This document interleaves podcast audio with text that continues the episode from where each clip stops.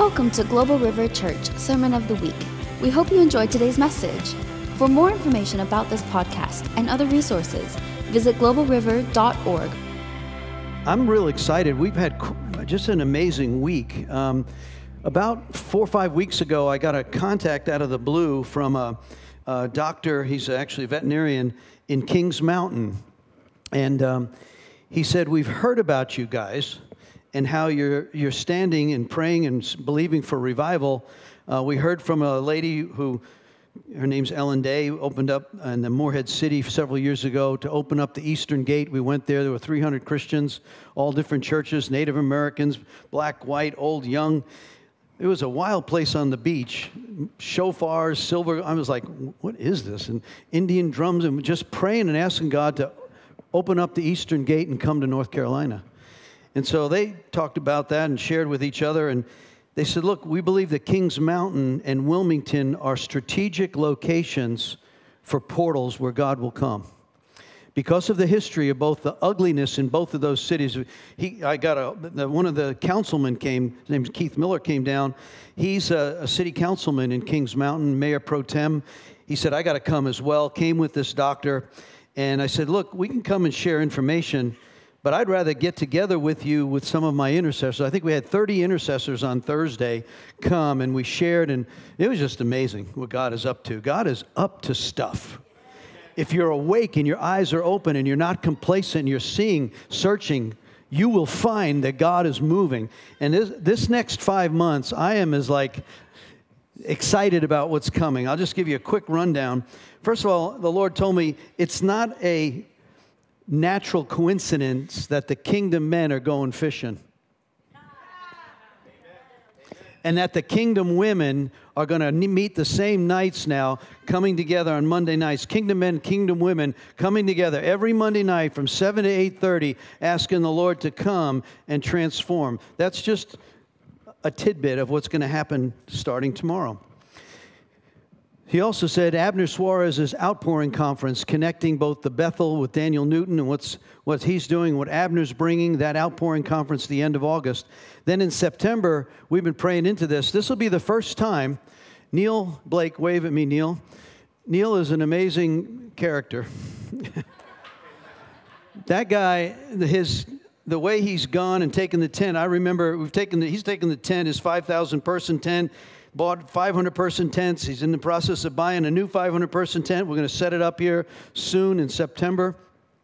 But he felt that this was the first time the Lord gave him the go ahead to place a revival tent. We're going to call it the tent of meeting, which I think is an awesome uh, description of the tent of meeting, where Moses, remember, even uh, Joshua would stay in the tent of meeting, right?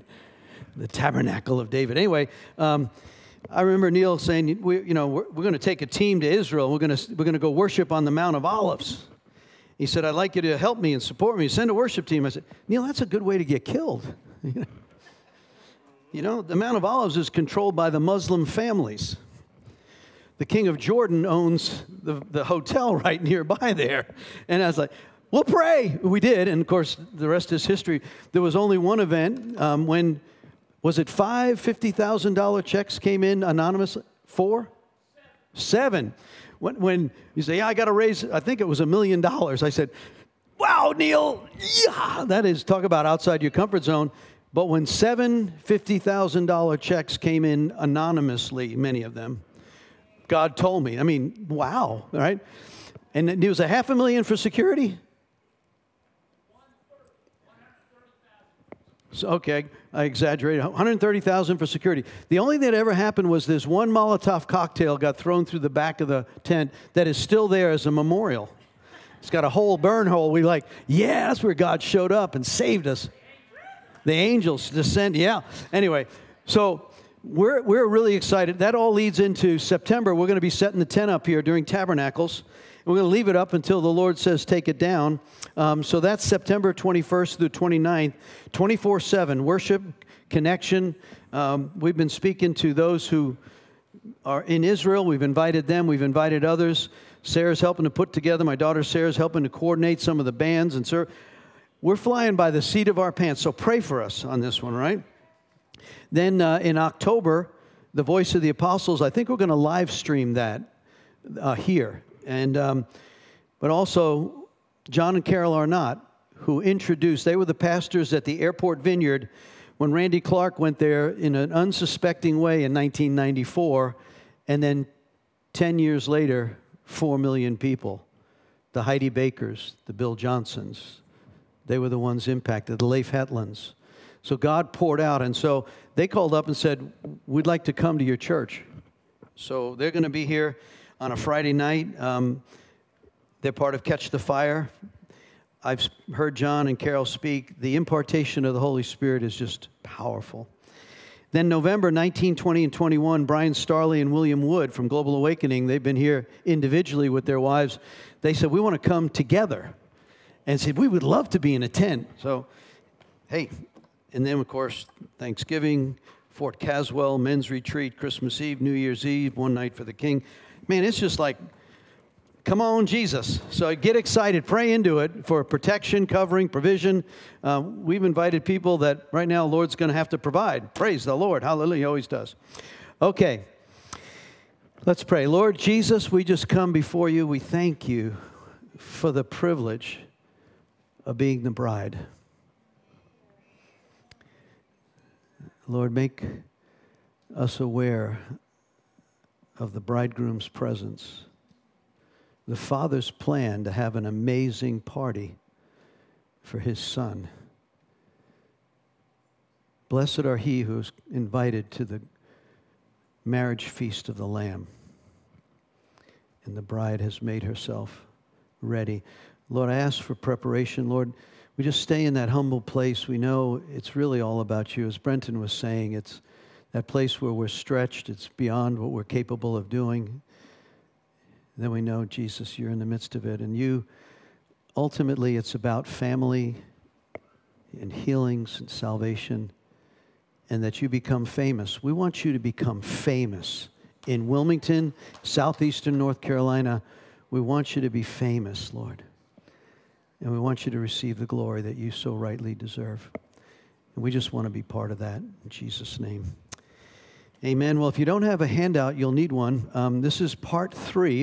I thought I'd get done in two weeks, um, but we're actually part three, and I'm praying I'm going to get finished today. Uh, let me just kind of, I know that some of you may be just listening online, or this is your first Sunday in, the, in all three series. So let me try to bring us quickly, but I'd encourage you to go online. Daniel does such a great job putting this all together. So you can listen online to the testimonies and to what we have loaded. Um, this series started with Pastor Bishop sharing three some odd weeks ago.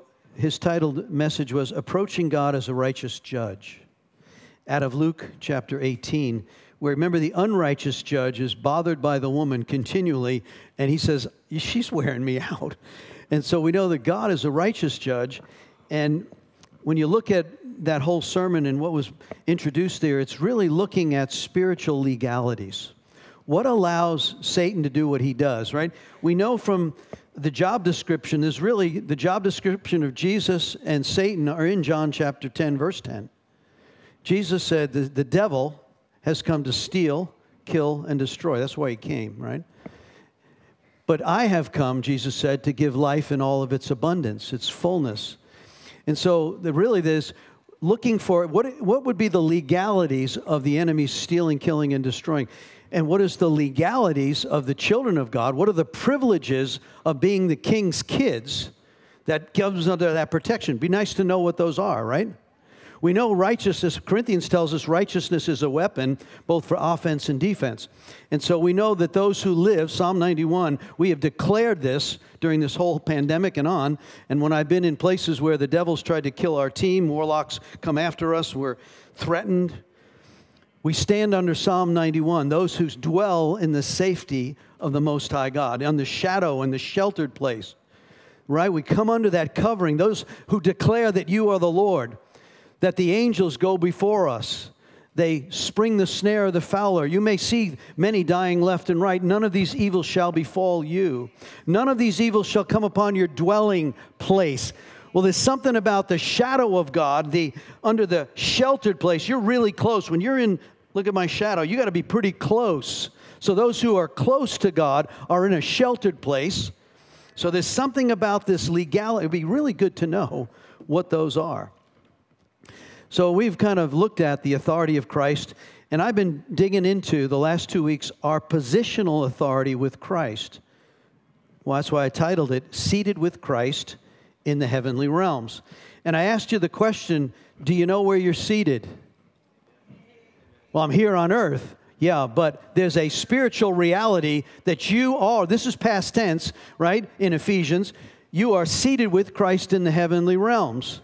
So knowing that positionally is one thing to, to read it, it's another thing to know it and operate in it, right?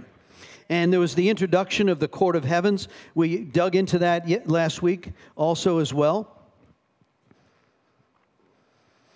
In Daniel chapter 7, verses 9 and 10, this is a wonderful scripture. It says, The Ancient of Days, God, sat down to judge, and the court of heaven began its session, and the books, plural, were opened. We unpacked this whole thing. What are the books? Be nice to know how you're going to. St- Do you realize you have a court date, right? Hebrews tells us in verse in chapter 9, it is appointed unto man once to die and then the judgment. So you have a court date, and you can't miss your court date, right? And so in that court date, it really would be great to have the best lawyer ever, Jesus. Right? It would be really good. And to have the blood of Jesus as your reason for why you stand there now completely innocent. He says, I choose to forget their sins. I remember their sins no more. I separate their sin as far as the east is from the west. Though they be scarlet, they shall be as white as snow. I mean, these are the mysterious things. How does the blood of Jesus, how does an all powerful God, he can't even remember your sin? That is mysterious. But the royal blood of Jesus is so powerful and what he paid for. So when he stands there and Jesus, it'd be best to just say, don't even talk at all. Let Jesus, not guilty, not guilty, not guilty. Paid, paid, paid. It's all paid, right? No wonder it's like, Jesus. Mm. Revelation 20, verse 12 says this At the judgment before God's throne, the books, plural, were opened, including the book of life, and the dead were judged according to what they had done, as was recorded in the books. We looked at Malachi 3:16, the book of remembrance that will be open. Those who love to talk about God. In Malachi 3:16 it says there's this scroll in heaven. You realize you have a resume, right? There is a resume in heaven that declares your works. It can, declares every idle word. You'll be judged for every careless, idle word. The works, I believe there's a financial record. They're going to pull up the books of works. Let's go look at your finances. Did you steal the tithes and offerings because the tithe is not yours? It's been entrusted to you. But Malachi 3:10 says this whole nation's under a curse. What does that curse look like? Is it just now? Wow, I, am telling you that. So when we, we ought to get really serious, and it says that the fear of the Lord is the beginning of all wisdom. So the books get opened, and it says that he shall judge us, but first he looks at the book of life.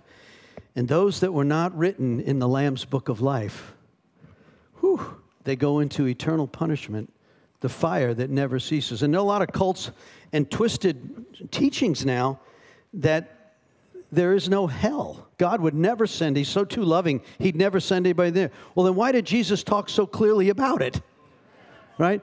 What does it profit a man if he gains the whole world and loses his very soul?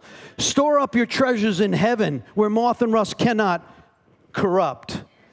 Where's your treasure? Where, where, where are you? Inve- where's your 401k in the heavens. Hello? Right? That would be, we were, so I got to have enough money to survive until I, you ought to be worrying about your eternity. Hello? Okay. I'm messing, but I'm not. Um, we know in 1 Corinthians 3.13, when we look at scriptures and the books that are being kept, the book of works, the book of words, It says in 1 Corinthians 3:13 that on that day of judgment there'll be a fire test.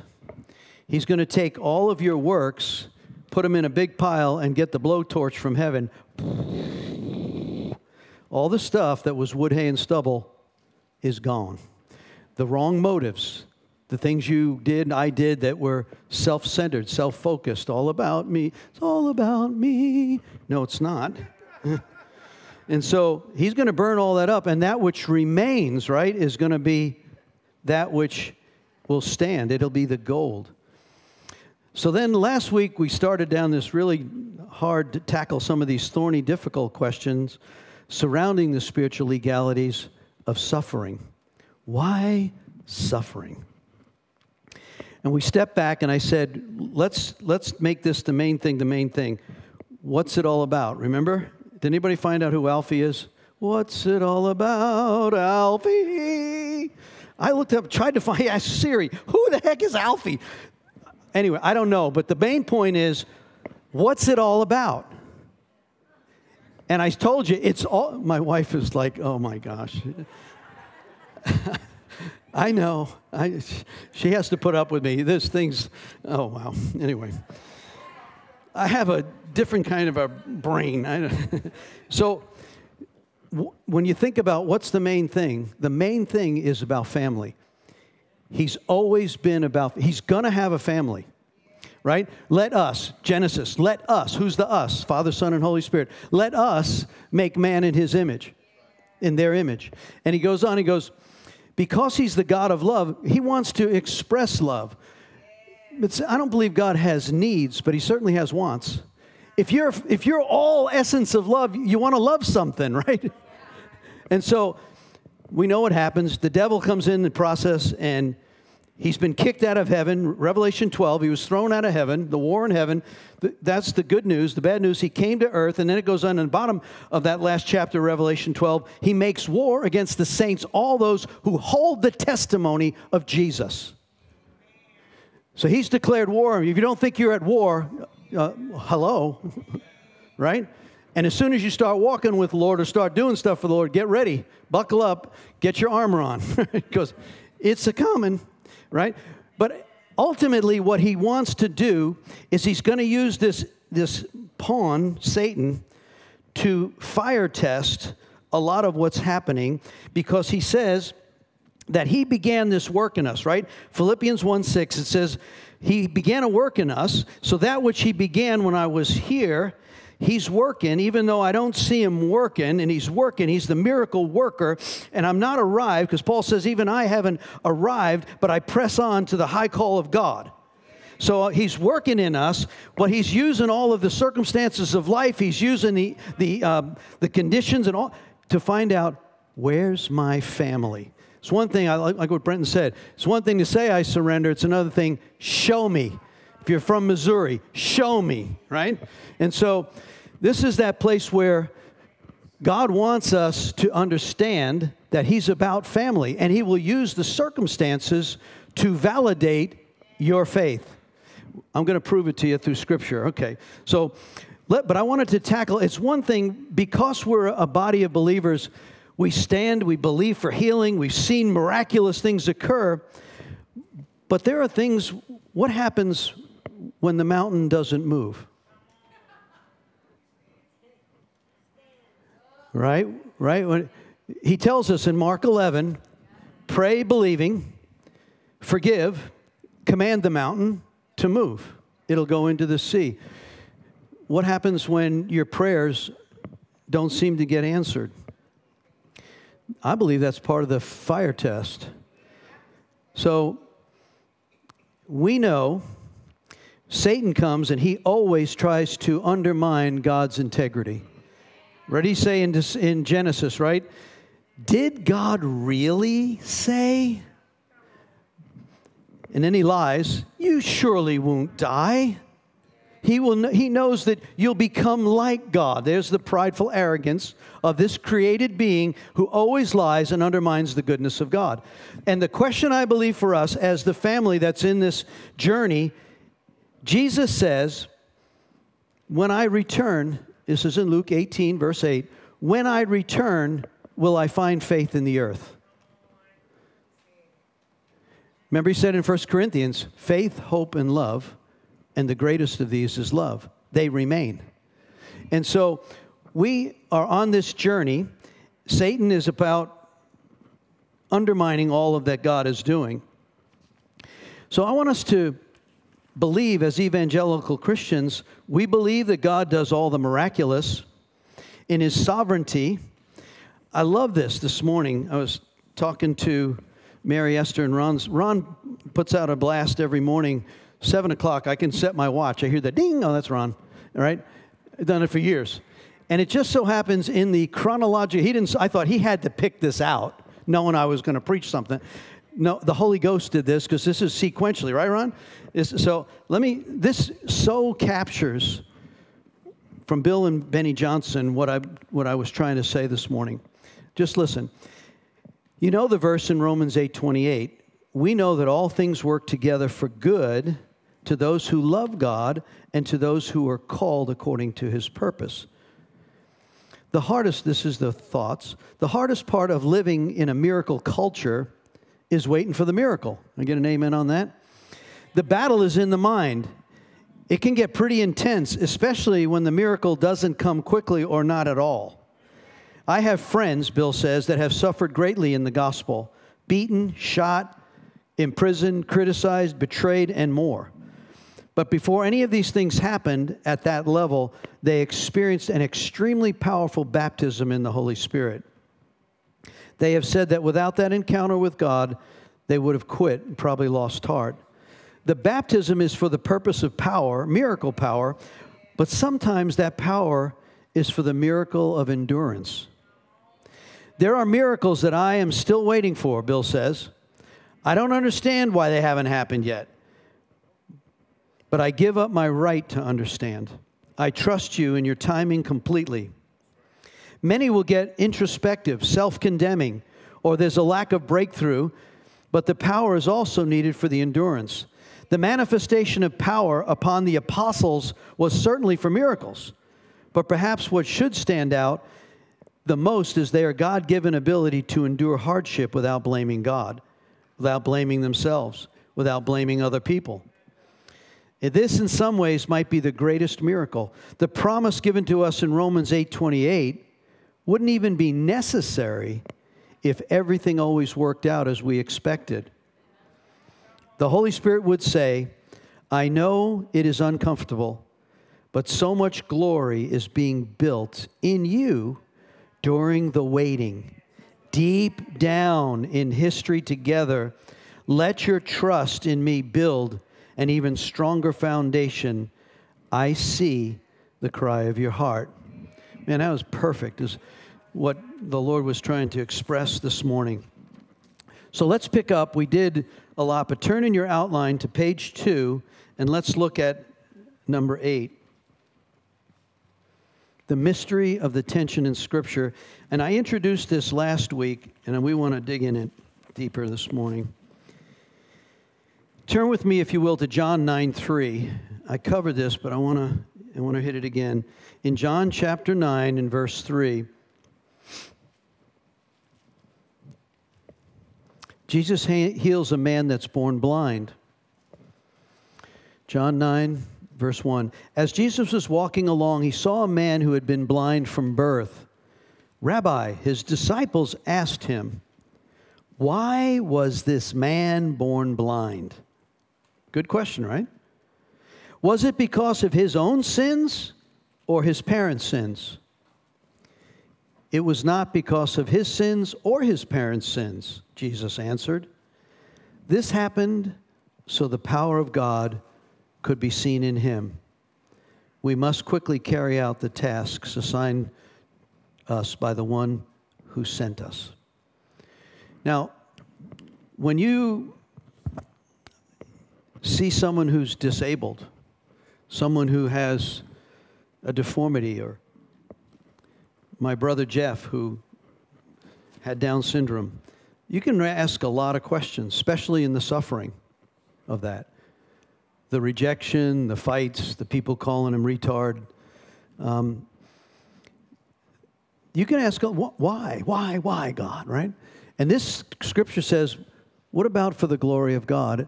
And we're going to get into it, but his ways are not ours, right? His, highs, his ways are higher than ours. His ways are beyond finding out. And so, part of this, if you don't take anything from the last, if you can center yourself on the fact that God is always good, He can be trusted. He's always good, even when it doesn't look good. Right? And so, my thoughts were, well, I don't know what it was like, but they're walking along and they, this blind young man from birth, Jesus heals him. How many people witnessed that glory of God? Are they alive in eternity now because of what happened there? Just a thought. Um, what if it was your child that got saved as a result of the miracle? And does God have all eternity to make up any things that look unjust, even though He's a just God? Like I said, we look like this, and God says, My ways are so, you have no clue. Man, you can't even imagine what I do, right? We're going to get there in Romans in a minute. Okay, moving right along. Let's let's tackle this one. I've had a lot of debates with family on this one. Turn to Job. We started this last week.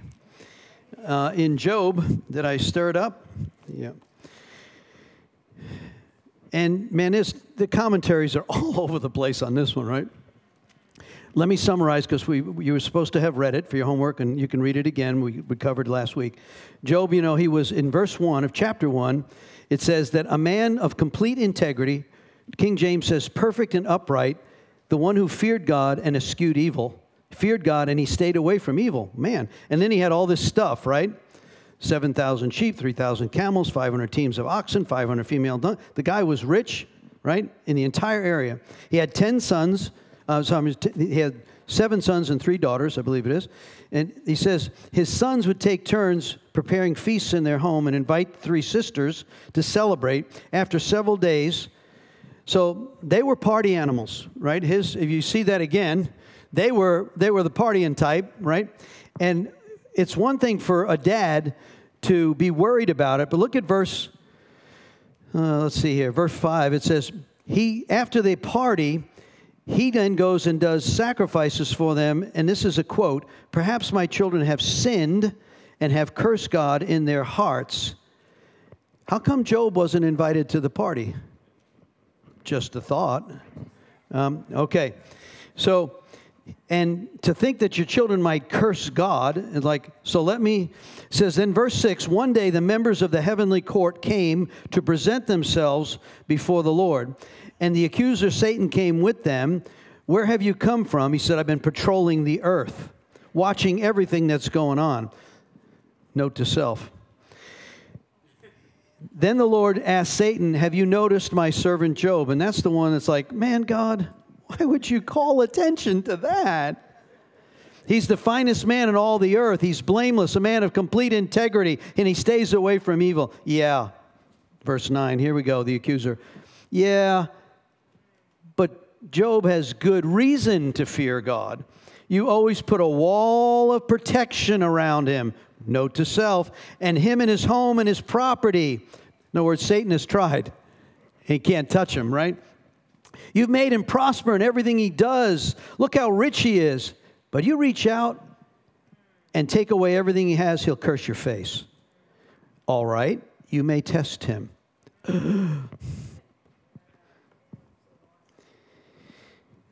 Does that that ought to make you a little like God? I don't I, I don't like these kind of bets. These are not these are not that's that whoa. What if God is judging Satan to prove there are created beings just like you, Satan, in the lower than you, these men and women who love me so much that I'll use them in their love. They'll never turn against me. And they'll be part of your judgment. That's why in Revelation, when he put in the barbecue pit, says, We will see him we're going to be there. Yeah, get them. Hallelujah. Tie them up. Get them down there and lock them down. Just, just a thought. Okay. It doesn't necessarily still make me feel that great. Okay. One day, verse 13, one day when Job's sons and daughters were feasting again at the oldest brother's house, a messenger arrived. And look at what happened. The oxen were plowing, the donkeys are feeding beside, and these raiders came. They stole all the animals and killed the farmhands. That's one report. Right after that, another report. There was a, there was a fire of God that had fallen from heaven, a fire of God that had fallen from heaven that burned up your sheep and all the shepherds, and I'm the only one who escaped. As he's speaking, a third one shows up. The bands of Chaldean raiders stole your camels, killed your servants. I'm the only one who got away. Verse 18, while he was speaking, this is a really bad day. Um, while he's speaking, another messenger came while they were feasting in the oldest brother's home, suddenly a powerful wind from the wilderness hit the house. Sounds like a tornado. The house collapsed, all your children are dead.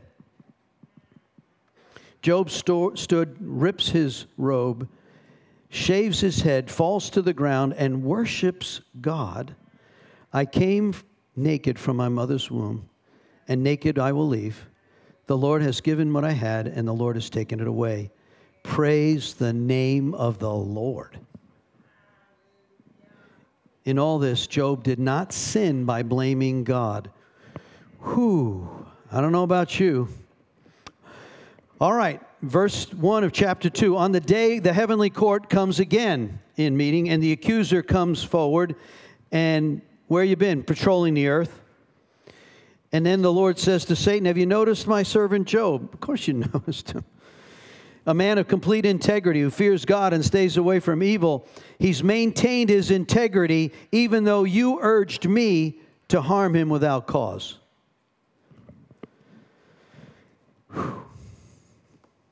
Satan replies, Yeah, but skin for skin. A man will give up everything if you to save his life. Reach out, take away his health, he'll surely curse you to your face. All right? Do with him as you please. Yipes. But spare his life. There's a limit to what you can do. So he struck Job with these terrible boils from head to foot. Job scraped his skin with pieces of broken pottery, sat among the ashes. Verse 9 His wife said to him, Are you still trying to maintain your integrity? Curse God and die. Wow. Job replied, You foolish woman. Should we accept only the good things from the hand of God and never anything bad? So, in all this, Job did nothing wrong. Wow. And you know, the next 42 chapters total, right? His friends come, and you got to figure out.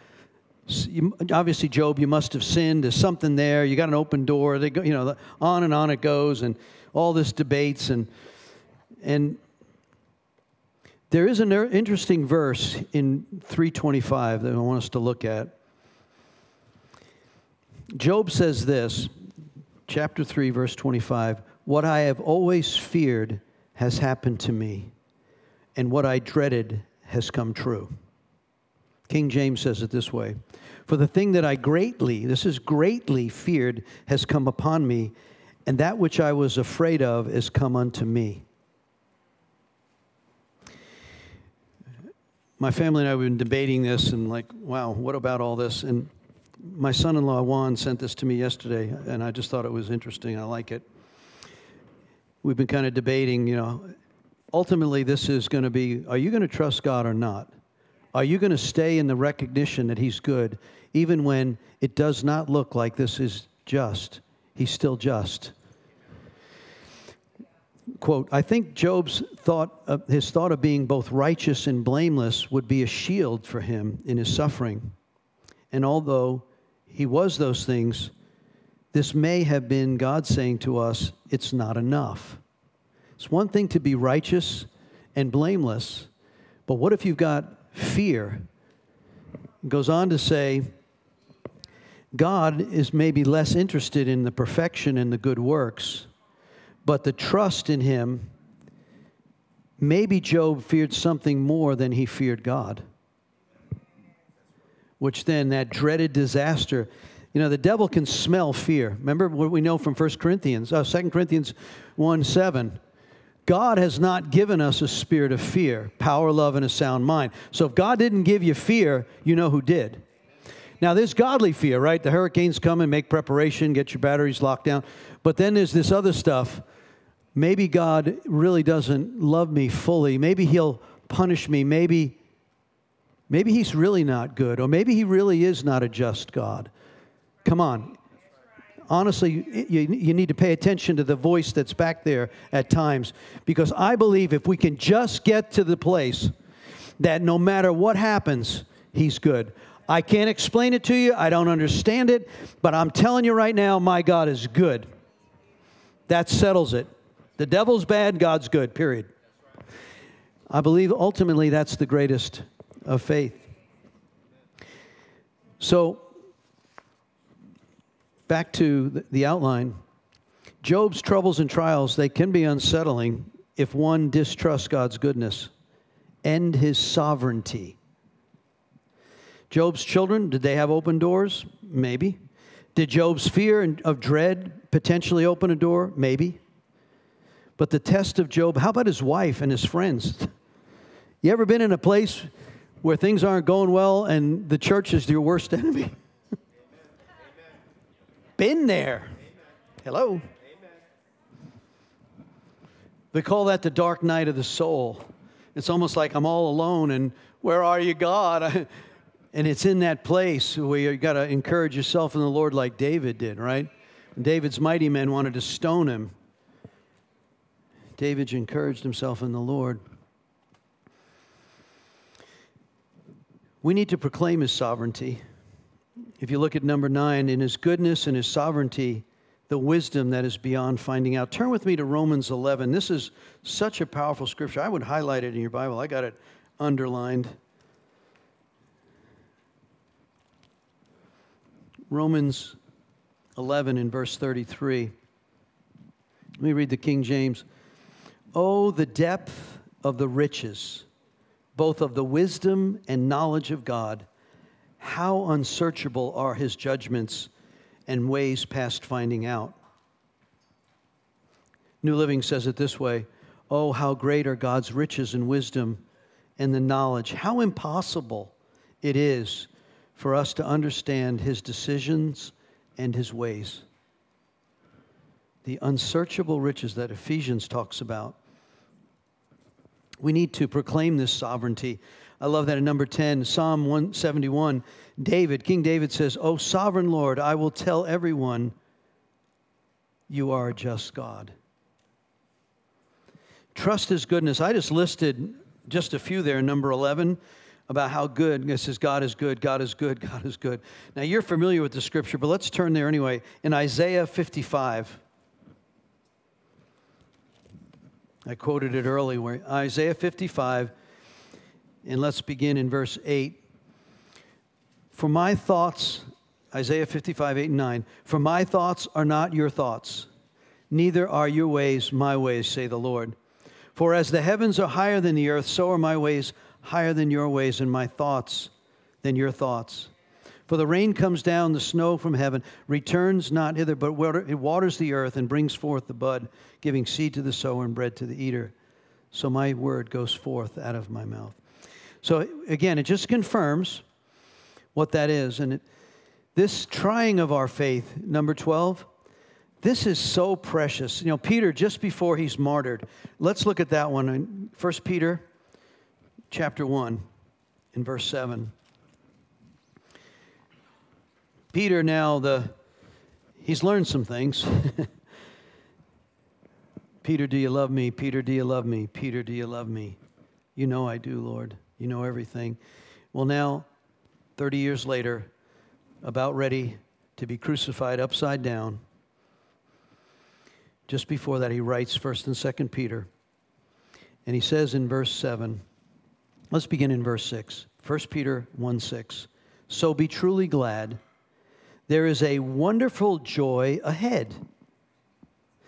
Even though you may have to endure many trials for a little while, these trials will show that your faith is genuine. It's being tested as fire tests, and it purifies gold. Though your faith is far more precious than gold. So when your faith remains strong through these many trials, it will bring you much praise and glory and honor on the day when Jesus Christ is revealed to the whole world. You love him even though you've never seen him. Though you do not see him now, you trust him and you rejoice with a glorious, inexpressible joy.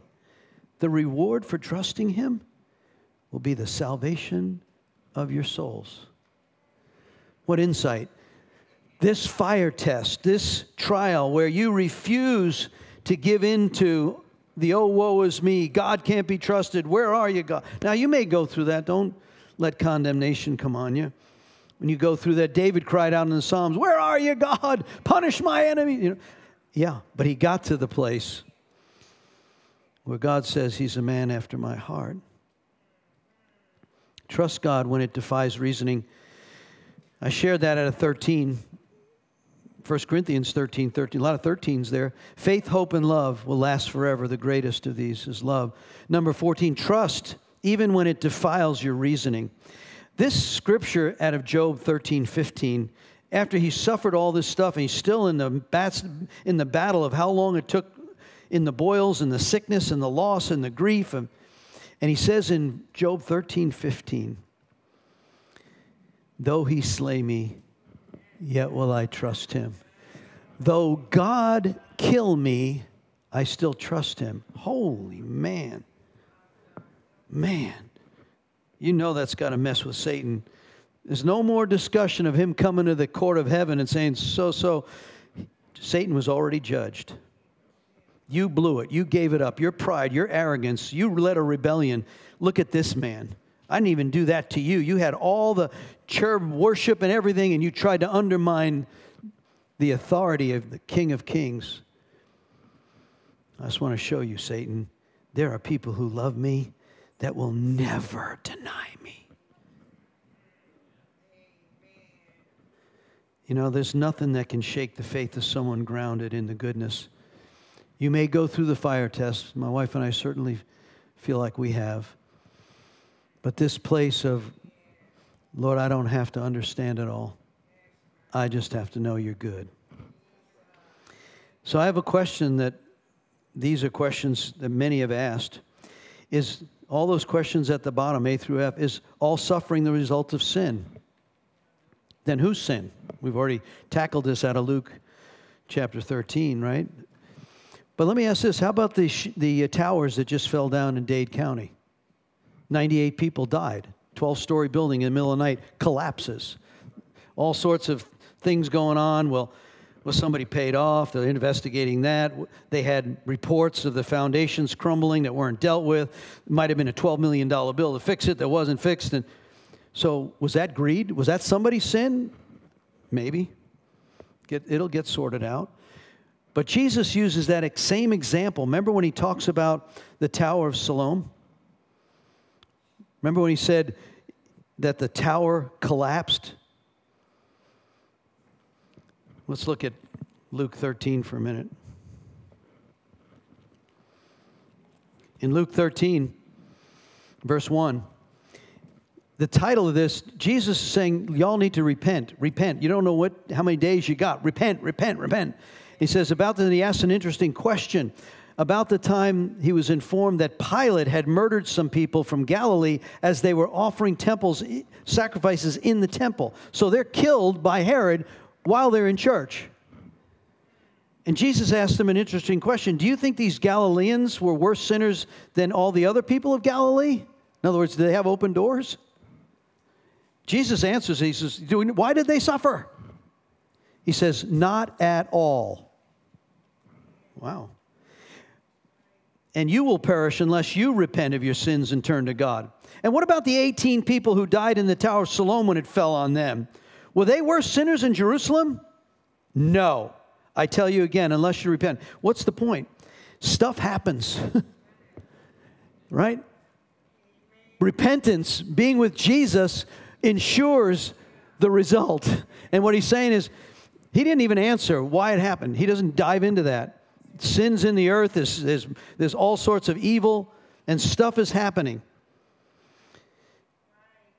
Now, as believers, B, as authority of believers, are there limits to your authority? This is that whole question of faith and believing and legal rights, and, and there's tension in Scripture. How about this? That scripture in Daniel, where it says, when the Antichrist comes on the scene, he's going to give power to wear out the saints. I don't like that scripture either. There are seasons where God is going to walk through the, there's a time he's given dominion. He told us, take dominion. I've given you the earth, right? Take the dominion, operate in it, operate in the kingdom, pray for the sick, lay hands on them, heal. But there's a time coming where God's going to fulfill his promises. And the authority of the believer at that point looks like he'll still have his covering. He'll, you're either going to go through the fire, around the fire, right? It's, he's going to be the man in the fire with us, right? So that's the main part of this. Trust God, be in it. Trust Him no matter what's going on, even when it look. And the reason I believe this word is coming for now because it's going to get really, really dicey. And there's a reason you're alive now in this season and the things that are starting to develop and develop in the world. We believe it's real close. so, being in that place of understanding the goodness of God, regardless of what I see, is critical to where we are. The end times, D, will be you know, let me go to C. There are storms that you can't rebuke. You know, Job could have stand on there and rebuked that fire, and guess what? It would not have worked. There are storms you can rebuke, and the Lord will tell you when they are if it's a satanic storm that isn't authorized. But in the midst of all of it, we still stand, we believe, we believe our authority. We ask God for the wisdom of it. Is this a storm we fight against and stand, or is this a, a storm we endure? He said He would tell us right? My sheep hear my voice. But in the end times, God is going to rule sovereignly. What about Paul's thorn in the flesh? There's other questions, right? Remember we shared out of Second Corinthians 12? He went into the third heaven, right? That whole thing about he went there, I saw things I can't utter, and if I could, I wouldn't be allowed to tell you anyway. Then he goes, My thorn in the flesh, I prayed three times. Here's a guy who raised the dead, prayed for the sick. His handkerchiefs caused demons to scream and leave. And yet, how about the people on his mission team? I lifted, I left it there in 2 Timothy 4.20, number uh, E there. It says, Paul's thorn in the flesh. It says he left Trophimus, part of his mission team, sick in Miletus. Well, why couldn't Paul heal Miletus so he go on? This journey of faith is really a fire-tested faith. And I believe some of the greatest rewards are the ones of those who have been tested by this fire and they refuse to capitulate that God is not good. So we, we just got to settle this in our hearts. And, and these are lots of questions, and it doesn't stop us from pressing on, laying hands on, believing, seeing the miracles. But realize God is the all powerful. And there's inconsistencies, and there's questions, Turn to the conclusions. Faith that is tested by fire is very precious and will bring much praise and glory and honor. I can just see God at that day when you stand before him, it's like, oh, there they are. There's that one. Come, thou good and faithful servant, inherit the kingdom. Well, in the midst, stay seated. Realize you're already seated with Christ. Number three, in all the struggles, keep your seat, right? Recognize I'm seated up here. The devil's down here. He's not in the paradise area, he's not in the third heavens. Even though I'm here and there, both as a triune being as well, I'm seated already. And exercise your dominion, exercise your authority, but recognize God's sovereign. He's a sovereign, good God. Search for the wisdom. Put the stuff that keeps battling against you, put all that earthly stuff that lurks within you, Colossians 3. So I wanted to finish today with us going out in communion. So If we could bring the table over.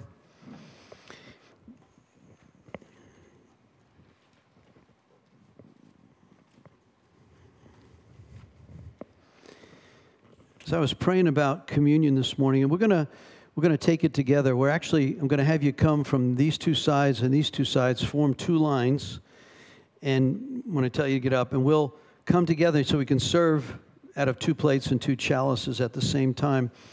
But we've been passing out the cups, but I just said, you know what? We're gonna do family different this time, right? Colossians 1:22 says this. Now he, God, has reconciled you to himself through the death of Christ in his physical body. And as a result, he has brought you into his own presence. Just camp on that for a minute. The blood of Jesus reconciles, makes right. In that physical death that he paid, you can come into his own presence and you're holy and you're blameless as you stand before him without a single fault. This blood, this sacrifice. Jude 124 says this, "Now all glory to God who's able to keep you from falling away. And he will bring you with great joy into his glorious presence without a single fault." Wow.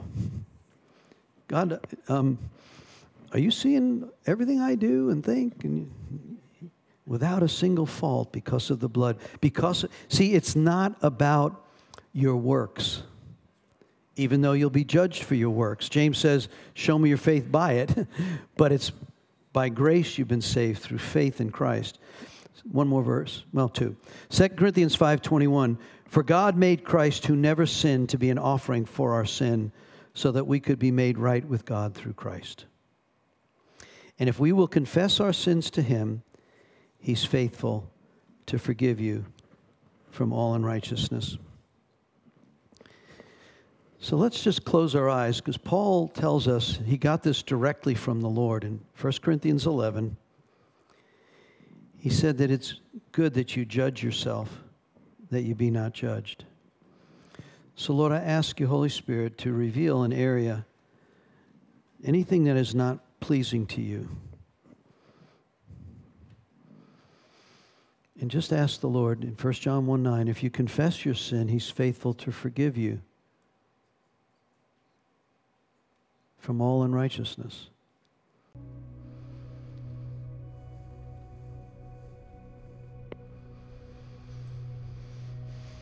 On the night of his betrayal, we know that the level of torment in the garden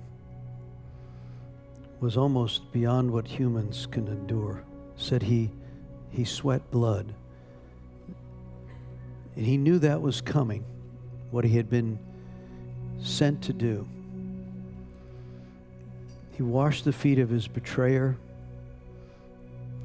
took communion with his betrayer. And the power of this covenant that Hebrews says is a more excellent covenant the blood of the shed Son of God. He took the bread and he broke it. He said, This is my body. They had no idea what was going to be broken, even within a few hours so afraid they all denied him. Only one disciple appears to be at the cross, John, with Mary, his mother. All the others had run off, denied him, hiding. They didn't understand how the broken body would make a way. By his stripes, we were healed. And the blood that would be shed, that poured down, even the Roman soldier who watched three hours of darkness in the middle of the day. Surely this was the Son of God. And the grave couldn't hold him. And he's alive. He's not on a cross anymore. He's alive and he dwells in us. The power of the blood, the power of this sacrifice, this is the meal that heals us. We don't want to ever take it lightly. If you're not a believer, please don't take communion. It, it's, it can hurt you. Look at 1 Corinthians 11. If you are a believer, the table's wide open. So, Lord, I thank you that on the night of betrayal, you took the bread and you broke it. And you said, Now take and eat this. Become one with me. Then he took the cup. He said, Now, this is my blood, and I will seal the covenant for you and all those who believe me. Communion table is open. If you'll form two lines, come. And if you have any physical uh, trouble, just come to the, to the back of the table and help yourself. I want to invite you, men, don't forget Kingdom Men tomorrow night at 7, Kingdom Women tomorrow night at 7 as well. Pray for us on the fishing trip Friday. No seasickness, lots of big fish. Pray that your pastor catches the biggest one. Is that, is that okay? yeah, hallelujah. Lord, no pride, just, you know, anyway. You have not because you ask not. I think there's 34, maybe 35 of us going, so praise the Lord. We're going out 30 something miles, 50 miles. Lord, keep the weather good. Jesus' name. Lord, I thank you and I bless you. I want to invite the ministry team to come forward here this morning. You know who you are. If you have any prayer needs that you want agreement with, it says if two or three would agree as touching it would be done for them. So we want to come into agreement. Those listening by live stream, we bless you as well. Don't forget, Wednesday night, we'll be here on discipleship training. I want to give you just one more insight. Um, the five Wednesdays leading up to in the tent area, I'm going to be teaching on several the, both the vision our history where we're going where we've come from so i want to invite you especially if you're a newcomer many have asked me well how do i join the church um, just a handshake I can't find anything in the scripture says I got to sign a letter and do all this stuff. I don't. Uh, it, you, it's really a heart deal, right? You you join by your relationship and your support, and so uh, you just be part of the family. You need to know what what body part you're in, right? First Corinthians 12 talks about God places you in the body. So if you're a hand, be a hand. If you're a leg, be a leg. Don't try to be a hand if you're a leg, right? So anyway, that's my analogy of that. So bless you, bless you, bless you. Thanks for being with us this morning.